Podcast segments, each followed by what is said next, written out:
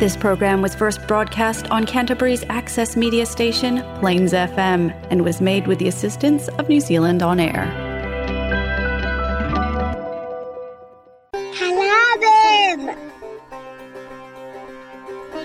நீங்கள் கேட்கவிருப்பது கலாபம் வானொலி நிகழ்ச்சி பூங்கா நகரத்திலிருந்து ஒலிக்கின்ற கலாபம் வானொலி நிகழ்ச்சியை பிளேன்ஸ் எஃப்எம் தொண்ணூற்றி ஆறு புள்ளி ஒன்பது வாயிலாக வெள்ளிக்கிழமை இரவு ஒன்பதரை மணிக்கு கேட்கலாம். நமது நிகழ்ச்சிகளை கேட்டு மகிழுங்கள். கியா ஒரா வணக்கம் நேர்களே. நியூசிலாந்தின் தென்தீவின் பூங்கா நகரத்திலிருந்து ஒலிக்கின்ற கலாபம் தமிழ் வானொலி நிகழ்ச்சியோடு இணைந்திருக்கிறீர்கள். இன்று சித்திரை மாதம் ஏழாம் தேதி இராயிரத்தி இருபத்தி மூன்றாம் ஆண்டு தமிழுக்கு பங்குனி இருபத்தி நான்கு திருவள்ளுவர் ஆண்டு இராயிரத்தி ஐம்பத்தி நான்கு. உங்களோடு பேசி கொண்டிருக்கிறேன் நான் கர்ணன் சண்முக சுந்தரம் எமது நிகழ்ச்சிகளை ஒவ்வொரு வெள்ளிக்கிழமைகளிலும் இரவு ஒன்பது முப்பது மணிக்கு தொன்னூற்று ஆறு புள்ளி ஒன்பது பண்பலையில் நீங்கள் கேட்கலாம். அதைவிட ஆப்பிள் பொட்காஸ்ட் போன்ற பிளாட்ஃபார்ம்களிலும் நீங்கள் கேட்கலாம். சரி இன்றைய நிகழ்ச்சியில் என்ன பேசலாம்? பேசுகிறதுக்குன்னு ஒன்றும் ப்ரிப்பேர் பண்ணி கொண்டு வரையில. இன்றைக்கு வந்து நாங்கள் சும்மா பேசலாம். உலகத்தை பற்றி பேசலாம் வாழ்க்கையை பற்றி பேசலாம் நம்மை பற்றி பேசலாம். சில நேரங்களில் வந்து தத்துவம் போல இருக்கும். சில நேரங்களில் வந்து போதையில் உலர்றது போல இருக்கும். அதை நீங்களே முடிவு செஞ்சு கொள்ளுங்க. இங்கேருந்து தொடங்கலாம். சரி நான் இருக்கிறது வந்து நியூசிலாந்துன்ற கிரைஸ்ட் சர்ச் நகரத்தில் தென்தீவின்ற தலைநகரம் என்று சொல்லலாம். இங்கே இருந்து குயின்ஸ்டோன் என்று சொல்லி ஒரு அட்வென்ச்சர் கேபிட்டல்னு சொல்வார்கள். அதாவது மிகவும் இயற்கை காட்சிகள் நிறைந்த மற்றது ஆக்டிவிட்டி செய்யக்கூடிய ஒரு சுற்றுலா பயணிகளை ஈர்க்கக்கூடிய ஒரு நகரம் இருக்குது.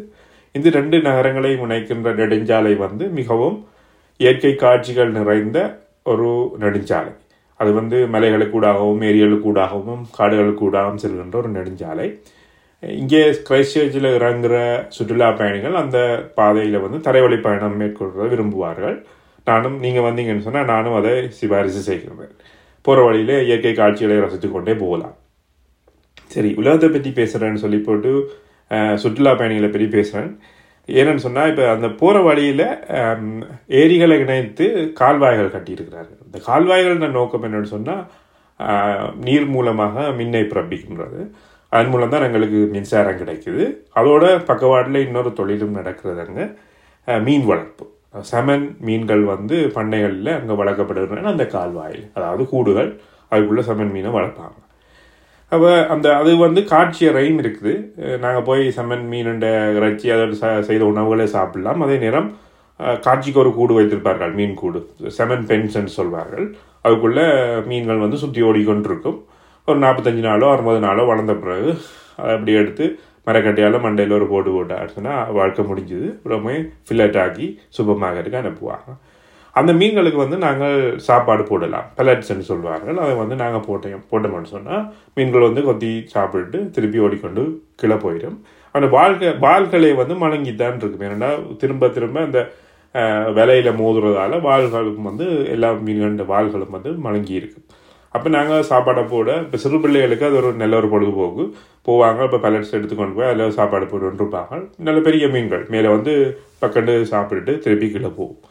அப்போ ஒரு முறை வந்து ஒரு நண்பரோட குடும்பத்தோடு வந்து நான் அதுக்கால பூவைக்கு வந்து அந்த மீன்களுக்கு சாப்பாடு போடுற இடத்துக்கு போனோம். நம்ம சாப்பாடை போட்டுட்டு நண்பர் சாதாரணமாக ஒரு விஷயம் சொன்னார். இப்படி தான் எங்களை மேலேருந்து யாரும் பார்த்து கொண்டிருக்கிறாங்களோ தெரியாது அப்படின்னு சொல்லி. அவர் சாதாரணமாக சொல்லிட்டு போயிட்டார். ஆனால் அந்த விஷயம் வந்து இந்த எனக்கு டக்குன்னு ஒருக்கா உரைச்சிச்சு. அதாவது இப்போ மீன்களை நாங்கள் வளர்க்குறோம்.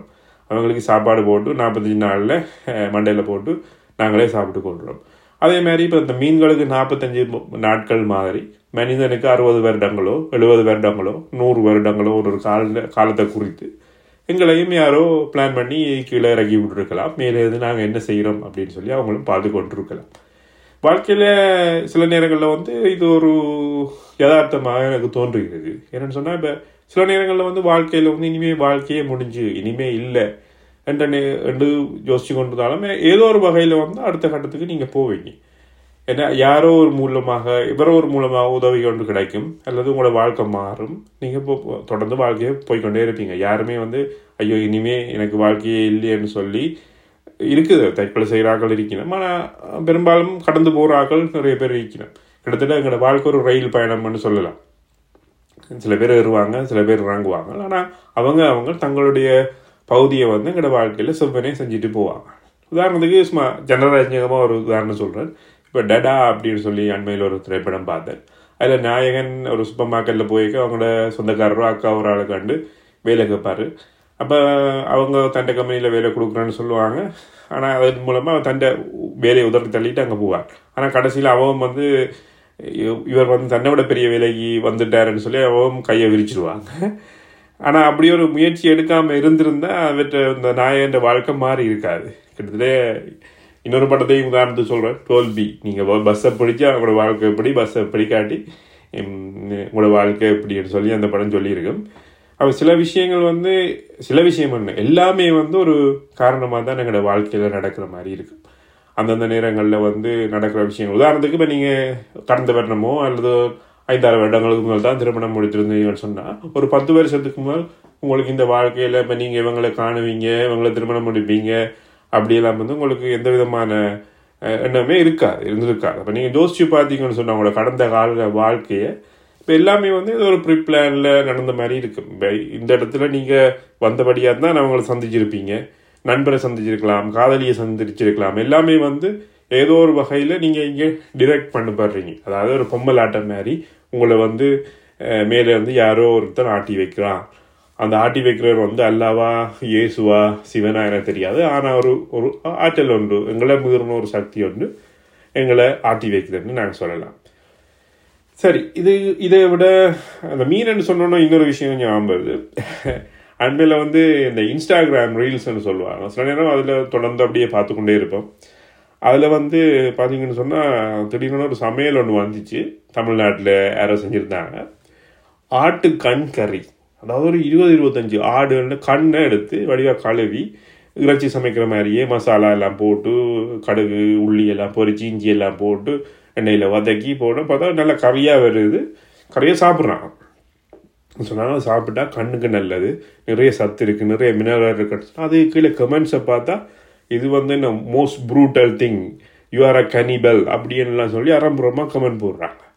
ஆனால் அந்த விஷயத்தில் நான் யோசித்து பார்த்தேன். இப்போ இந்த மீனை கொண்டு வந்து கனெக்ட் பண்ணுறேன் ஏன்னா மீன் சாப்பிடைக்கு வந்து மீனுண்ட கண்ணை சாப்பிடுவோம். மீனுண்ட மூளையை கூட அந்த மீன் தலையை வந்து கறி வச்சிருப்பாங்க. அதுலேருந்து உடைச்சி அந்த மூளையை சாப்பிடுவோம். அப்போ அதில் என்ன இப்போ மீனுண்டா கண்ணை சாப்பிட்றோம். ஆடுண்டா இந்த கண்ணை சாப்பிடக்கு எனக்கே அருவறுப்பாக இருக்குது அப்போ அதில் என்ன என்ன விஷயம்? இப்போ மா- ஆடுன்றது ஒரு பெரிய மிருகம். மீன்ன்றது ஒரு சின்ன மிருகம். அப்போ பெருசு சின்னன்றதில் தான் இப்படி எங்கள் கரிவலிசமா நாங்கள் கூடாதாக்கலான்ட்டு சொல்கிற அந்த விஷயம் அடங்கி இருக்கா கிட்டத்தட்ட எல்லாமே ஒரு மாயை மாதிரி இருக்கும். நாங்களே ஒரு விதிகளை கட்டமைச்சிட்டு எது சரி எது தவறுன்னு சொல்லி நாங்களே ஒரு பிம்பத்தை உருவாக்கி அதுக்குள்ளே வாழ்ந்து கொண்டிருக்கிற மாதிரி எனக்கு ஒரு உணர்ச்சி ஒன்று வந்துச்சு. அந்த வீடியோ பார்க்க. ஏன்னா எனக்கும் அந்த வீடியோ பார்க்க வந்து எனக்கும் அதை பார்க்க முடியல. அதை சாப்பிட என்னாலையும் சாப்பிட முடியாது. வாந்தி வரும். ஆனால் அதை நான் யோசிச்சேன். இப்போ மீன் ஒன்றுன்னு சொன்னால் நான் சாப்பிட்றேன். கண்ணை சாப்பிட்றேன் மூளையை சாப்பிட்றேன். ஆனால் ஆட்டுண்ட கண்ணை சாப்பிட்றாங்க மூளையை சாப்பிட்றாங்கன்னு சொன்னோன்னே வந்து எனக்கு ஒரு அருவருப்பாக இருக்குது அதை ஏற்றுக்கொள்ள முடியாமல் இருக்குது இதுதான் வந்து எங்களோட டிசைன் என்று நான் நினைக்கிறேன். சரி இப்போ நாங்கள் ஒரு பாட்டை கேட்டுட்டு தொடர்ந்து உளரலாம். அல்லது தத்துவம் பேசலாம். இந்த பாட்டிலையும் வந்து எனக்கு ஒரு கேள்வி ஒன்று இருக்குது தெய்வம் தந்த வீடு வீதி இருக்குது அப்படின்னு சொல்லிட்டு தான் இந்த பாட்டு கண்ணதாசன் பாட்டு மிகவும் பிரபலமான பாட்டு. அதில் ஒரு வசனம் வரும். நான் கேட்டு தாய் தந்தை படைத்தாரா? அது சரி. அது உங்களோட கையில் இல்லை தான் ஏன்னா நாங்களும் எங்கள் அம்மா அப்பாவோட சண்டை பிடிக்க நான் யாரை கேட்டு என்ன பெத்தனி ஏன் பெத்தனின்னு தான் எல்லாருமே கேட்பாங்க. ஆனால் அடுத்த ஒரு வசனம் சொல்லுவார். எனக்கு கேட்டு என் பிள்ளை பிறந்தானான்னு சொல்லி. அதை எப்படி?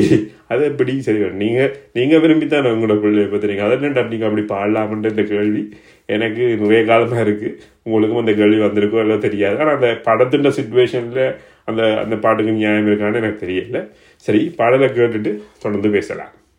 தெய்வம் தந்த வீடு வீதி இருக்கு.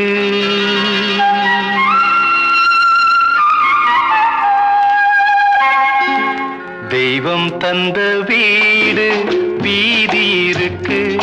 இந்த ஊர் என்ன சொந்த வீடென்ன ஞான பெண்ணே. வாழ்வின் பொருள் என்ன நீ வந்த கதை என்ன?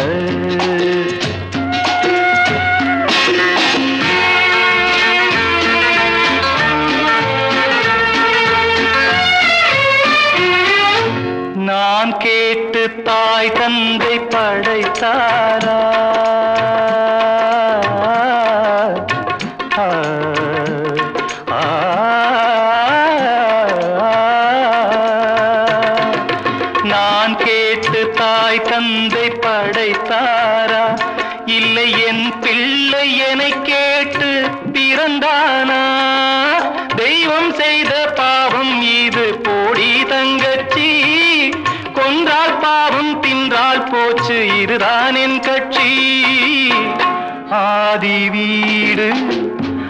சொந்தம் காடு இதில் நான் என்ன? அடியே நீ என்ன ஞான பெண்ணே? வாழ்வின் பொருள் என்ன? நீ வந்த கதை என்ன?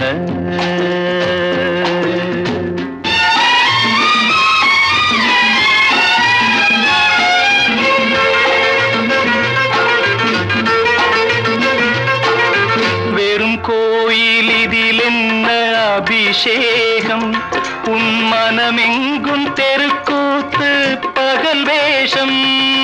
கள்ளிக்கென்ன முள்ளில் வேலி போடி தங்கச்சி காட்டுக்கேது தோட்டக்காரன் இதுதான் என் கட்சி.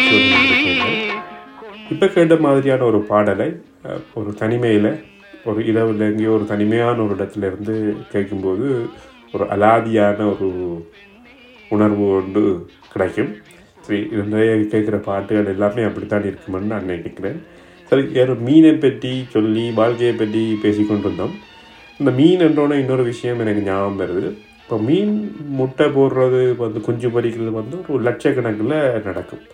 ஆனால் அதில் தப்புறது வந்து ஒரு பத்து வீதமோ பதினஞ்சு வீதமோ தான் தப்பி வளரும். சிலது வந்து உடனே முட்டையிலேயே அழியும். பிறகு சின்ன குஞ்சிலேயே இன்னொரு மீன் பிடிச்சாலேயும் அப்படி எப்படி அழியும் ஆனால் அவையெல்லாம் அழிகிறது அழியுதே என்று சொல்லி நாங்கள் கவலைப்பட முடியாது. பெரும்பாலும் டிஸ்கவரி சேனல்ல எல்லாம் பார்த்துருமோ ஐயோ இப்படியெல்லாம் நடக்குதே அப்படின்னு சொல்லி. ஆனால் அப்படி நடக்காமல் முட்டையில் உருவாகிற எல்லா மீன்களுமே உயிரோட கடைசி மட்டும் இருக்கும் அப்படின்னு சொன்னால் இந்த உலகத்தின் சமுத்திரம் எல்லாமே அஹ், சமுத்திரத்தை தாண்டி மீன்கள்லாம் இருக்கும். அதான் அதாவது இந்த இயற்கை சமநிலை வந்து இருக்காது. எல்லா மிருகங்களுக்கும் அது பொது மனிதனுக்கும் தான். மனிதனும் வந்து இப்போ இப்போ எனக்கு நாற்பது வயசு தாக்கி முதலே என்னோட பழகின எத்தனையோ பேர் வந்து இறந்துருக்குறாங்க. அப்போ ஒரு வாழ்க்கையின் யதார்த்தம் வந்து புரியும். அந்த யதார்த்தம் வந்து எங்களோட சமூகத்தோட இருக்கைக வந்து அதிகமாக புரியுமென்னு நான் நினைக்கிறேன். என்ன சொன்னால் சமூகம்னு சொல்லிக்க உங்களோட சமூகத்தில் வந்து இப்போ நான் வந்து என்னுடைய சமூகத்தை விட்டு வெளியில் வந்திருக்கிறேன். அப்போ சமூக சமூகத்தில் இருக்கும்போது எல்லா வயது ஆக்களுமே இருப்பாங்க. கூட பிறந்த குழந்தை இருக்கும் வயசு இருப்பாங்க. அப்போ அடிக்கடி இறந்த வீடுகள் அந்த அமங்கலமான நிகழ்வுகள் நடக்கும்.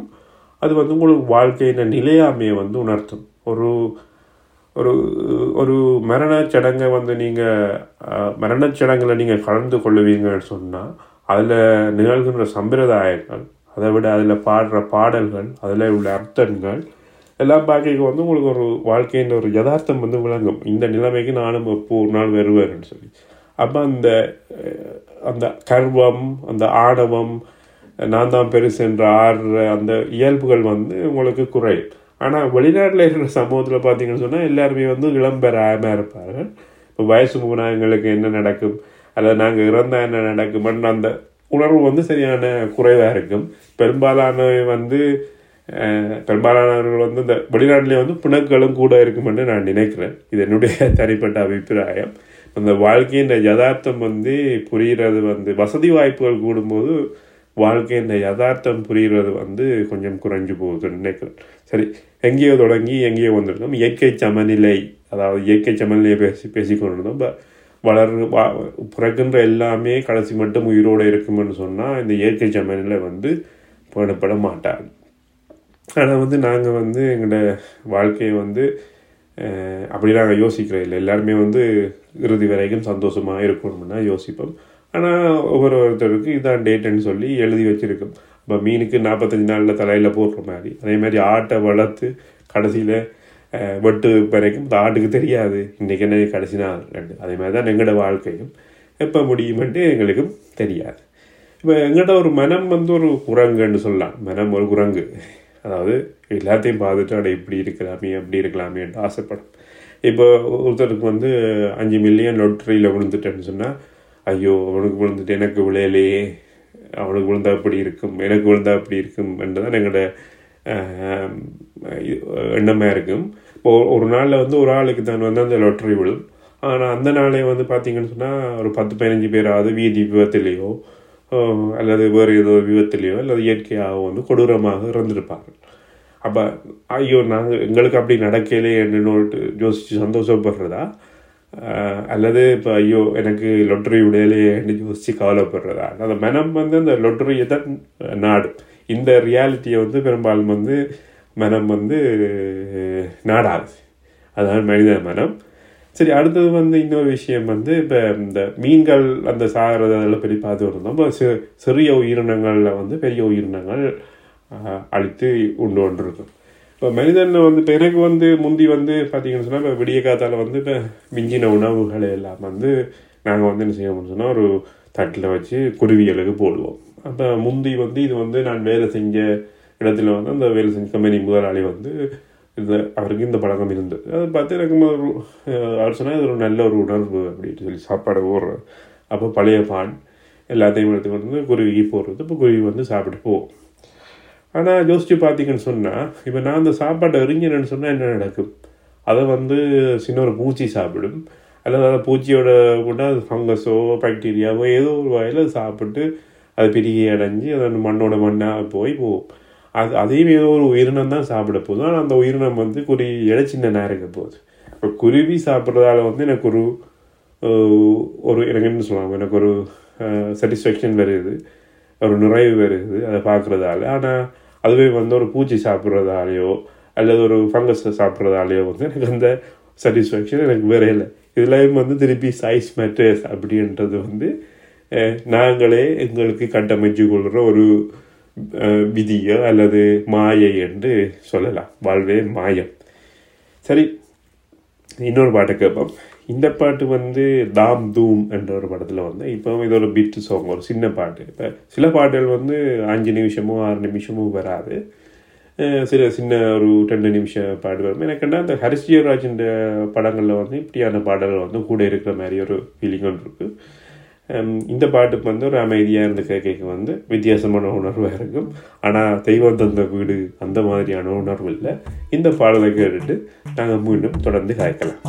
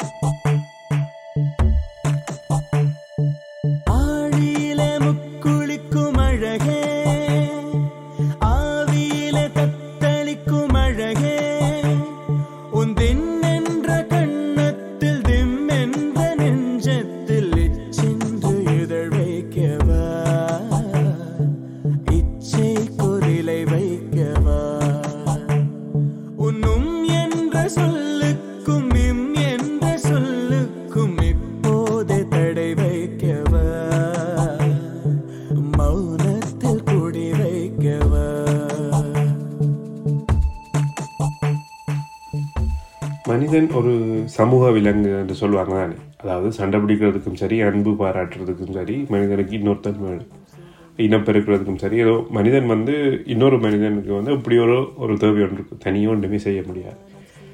ஆனால் தனிமையில் செய்கிற பயணங்கள் அல்லது தனிமையில் நீங்கள் ஒரு தியானமோ ஏதாவது செஞ்சு அல்லது ஒரு நூலை வாசிக்கும் போதோ அல்லது ஒரு நடுவில் நிதிரையால் எழும்பி தனியே இருந்து யோசிக்கும் போதோ நிறைய விஷயங்கள் உங்களுக்கு வித்தியாசமாக இருக்கும் அல்லது நிறைய சிந்தனைகள் வரும். உதாரணத்துக்கு நாம் வந்து நியூசிலாந்தில் சும்மா ஒரு பயணம் சுற்றுப்பயணம் ஒன்று மேற்கொள்ளும்போது நானும் ஒரு நண்பரும் வந்து ஸ்டூவர்ட் ஐலண்ட் என்ற ஒரு தீவுக்கு போயிருந்தோம். அந்த தீவு தான் வந்து நியூசிலாந்தில் மக்கள் இருக்கிற இடம் கடைக்கோடி கீழே. அதுக்கு அடுத்தது வந்து அந்தாட்டிக்கா அது நடுவில் ஒரு தீவு இருக்கு நாங்கள் ஆக்கடியில் அது வந்து ஒரு இயற்கை சரணாலயம். ஸ்டூவர்ட் ஐலண்ட் நேரவாசி வந்து இயற்கை சரணாலயம். இன்பகாகிலிருந்து இருக்கிற ஒரு நகரத்திலிருந்து படகு மூலமாக போகணும். அந்த ஊருக்கு போனால் கிட்டத்தட்ட ஒரு ஆயிரத்தி தொள்ளாயிரத்தி எழுபது எண்பதுகளுக்கு டைம் ட்ராவல் பண்ண மாதிரி இருக்கும். ஏன்னா பழைய கொட்டைகளும் ஒன்று ஒரே ஒரு கடை ஒரே ஒரு பப் அப்படி இருக்கும். ஒரு நியூ இயர் ஈவினிங்கு அதாவது இப்போ வருடத்தின் இறுதி மாதிரியே அங்கே கழிக்க கிடைத்தது. ஆனால் உண்மையில் வந்து பிளான் வந்து சிட்னியில் போய் ஹார்பர் பிரிட்ஜில் போய் ஃபயர் ஒர்க்ஸ் பார்க்குறது தான் பிளானாக இருந்தது. ஆனால் டிசைன் நமக்கு வாசிச்ச வாய்ச்சது வந்து அந்த தீவிலுக்கு போனோம். போனால் அந்த நியூ இயரை புது வருஷத்தை எப்படி கண்டோ கொண்டாடினாங்கன்னு சொன்னால் கடற்கரையில் மெனக்கட்டையெல்லாம் கொளுத்தி கொண்டாடினாங்க. அந்த இடத்துல வந்து நான் ஒரே ஒருத்தன் தான் நீளமாக இருந்தேன். எல்லாருமே வந்து ஆட்களை இல்லை, அவர்களுக்கு தெரியும். அந்த தீவில் வாழ்கிற எல்லாரையும் எல்லாருக்கும் தெரியும். இவன் சுற்றுலா பயணிகளுக்கு கூட ஏதாவது ஒரு அறிமுகம் இருந்தது. அப்போ நானும் என்னுடைய நண்பரும் மட்டும்தான் வந்து அந்த இடத்துல வந்து ஒரு ஏலியன் மாதிரி அது வேட்டைக்கிற மாசியல் மாதிரி இருக்கும். அடுத்த நாள் வந்து அங்கே சில நடைப்பயணங்களை மேற்கொள்ளும் போதும் அந்த விஷயம் வந்து ஒரு மண்டைக்குள்ள ஒருத்தலாக இருந்தது. இந்த இந்த இடத்துல நான் என்ன செய்கிறேன்? இது என்னுடைய இடம் இல்லை. இது என்னுடைய சமூகம் இல்லை. அப்படின்ற ஒரு உணர்வு எனக்கு வந்தது. அது வந்து எல்லாருக்குமே ஏதோ ஒரு வகையில் சில நேரங்களில் வந்து அந்நியமான இடத்துக்கு போய் அப்படி ஒரு உணர்ச்சியும் வரலாம். அந்த சமூகத்தோடு நாங்கள் வந்து ஒன்றாம இருக்கும்போது எங்களுக்கு அந்த ஒரு தனிமை உணர்வு ஒன்று வரலாம்.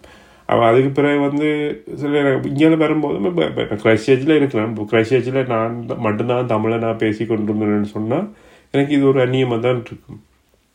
ஏதோ ஒரு நான்கைந்து தமிழர்களையோ அல்லது என்னோடு பழகக்கூடிய நண்பர்களையோ அல்லது ஏதோ ஒரு வகையில் வந்து எனக்கு இன்னொரு மனிதனை வந்து பரிச்சயமாக இருந்தால் தான் வந்து இந்த இடத்துல வந்து இது என்னுடைய ஹோம் டவுன் அதாவது என்னுடைய வீடு என்று சொல்லக்கூடிய ஒரு உணர்வு வந்து வரும். இதை நான் ஏன் சொல்கிறேன்னு சொன்னால் இப்போ இதுவும் வந்து ஒரு மனித இயல்பு. இந்த விஷயத்தையும் நான் நிறைய இது யோசித்து பார்த்துருக்கேன். என்னென்னு சொன்னால் இப்போ தனிமையில் இருக்க வந்து இந்த சிந்தனை வரும் நான் நான் யார்? எந்த சமூகத்தை சேர்ந்தவன்? அல்லது இங்கே நான் என்ன செய்கிறேன்? ஒரு சிந்தனை வரும் ஏன்னா தனிமையில் இருக்க வந்து என்ன? Uh, நம்ம கூகுளில் வந்து நீங்கள் உங்களோட பேரை முழு பேரை சர்ச் பண்ணி பார்க்கலாம். என்ன வருது அப்படின்னு சொல்லி. இல்லாட்டி என்ன செய்யலாம்? ஓகே விக்னேஷ் வேணும் நயன்தாராம் ஏன் அவங்களோட பிள்ளைக்கு இப்படி பேர் வச்சவங்கன்னு யோசிக்கலாம். அப்படி நிறைய விஷயங்கள் செய்யலாம். இந்த இது எல்லாமே வந்து நான் என்ற ஒரு விஷயத்துக்குள்ளே நடக்குது. இப்போ நான் இப்படி எல்லாம் யோசிக்கிறேன்னு சொல்லி um, உங்களுக்கு தெரிய போகிறதில்ல அதே மாதிரி நீங்கள் இப்படியெல்லாம் யோசிக்கிறீங்கன்னு சொல்லி எனக்கு தெரிய போகிறதில்ல ஆனால் இப்போ ஒரு திருடன் வந்து திருடன் மாதிரி தான் யோசிப்பான்னு சொன்னேன் இப்போ நான் வந்து வீட்டை பூட்டாக வந்துட்டேன்னு சொன்னால் நான் ஒரு திருடேன்னு சொன்னால் ஐயோ யாரும் திருடி கொண்டு போயிடுவாங்கன்னு தான் வந்து இந்த மனம் இருக்க போகுது. அது நான் நல்ல சிந்தனைகளை செஞ்சால் வந்து என்ன சொல்கிறது நம்ம பாசிட்டிவ் எனர்ஜி வந்து பாசிட்டிவான ஒரு சிந்தனைகள் வந்து எனக்கும் இருக்கும். அதே மாதிரி இன்னொரு விஷயம் வந்து இப்போ இதெல்லாம் வந்து இப்போ இதான் சொன்னேன் இப்போ எனக்கு உலகத்தில் வந்து இப்போ உலகம் பிறந்தது எனக்காகன்னு சொல்லலாம். அதாவது இப்போ எனக்கு மட்டும்தான் தெரியும் அந்த நான் எப்படி யோசிக்கிறேன்னு சொல்லி. அப்போ இந்த உலகமே வந்து என்னை சுற்றி தான் எனக்கு ஓடுது அதே மாதிரி தான் ஒவ்வொருத்தருக்கும். ஒவ்வொருத்தருக்கும் வந்து தன்னை சுற்றி தான் இந்த உலகம் ஓடுது. இப்போ இதுக்கு மேலே எங்களுக்கு ஏதோ ஒரு பயம் ஒன்று இருக்கும் கடவுள் என்ற ஒரு பயம் ஒன்று இருக்கும் அல்லது நல்லது செய்யணும் கர்மா அப்படி ஏதோ மதம் அப்படியான விஷயங்கள் இருக்கும். எங்களை நல்வழிப்படுத்துறதுக்காட்டி தான் வந்து இந்த விஷயங்கள் வந்து உருவானது. இந்த கடவுள்னு சொன்னோட வந்து இன்னொரு விஷயம் வருது. இப்போ நம்மளே அங்கே என்ன செய்கிறோம்னு சொன்னால் இப்போ கடவுள்கிட்ட பேரம் பேசுகிறது ஓகே எனக்கு வந்து பிள்ளை பிறந்தா வந்து நான் உனக்கு மொட்டை அடித்து கா அழகு குத்தி காவடி எடுக்கிறேன் அப்படின்னு சொல்லி.